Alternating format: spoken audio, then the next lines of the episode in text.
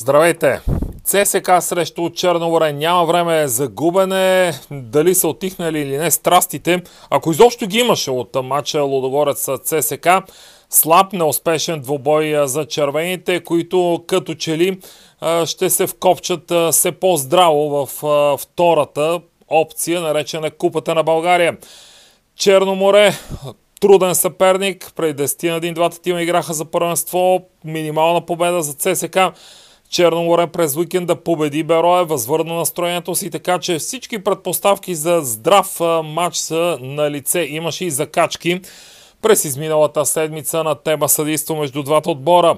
Сега някой ще му обвини може би за лут, предлагайки над 2 гола и половина за този матч.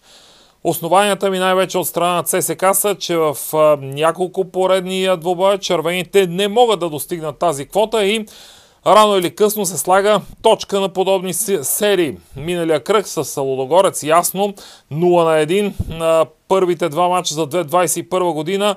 Минимални победи с по 1 на 0 над Славия над Черноморе, ако щете, и последната победа за миналата година над Лески също с 1 на 0.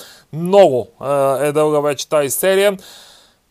Да направиш овър в матч с участието на Черноморе по принцип е постижение от най-висша степен в България, но мисля, че сега е момента ЦСК и Черноморе да се разкарват един в друг в матч, в който трябва да се решат много неща. Нищо чудно той да е важен и за близкото бъдеще на ЦСК като цяло. Над 2 гола и половина, коефициентът е 2,25 до 2,30 в различни букмейкърски къщи, така че опитайте с презумцията, че ЦСК най-сетне трябва да направи голов матч.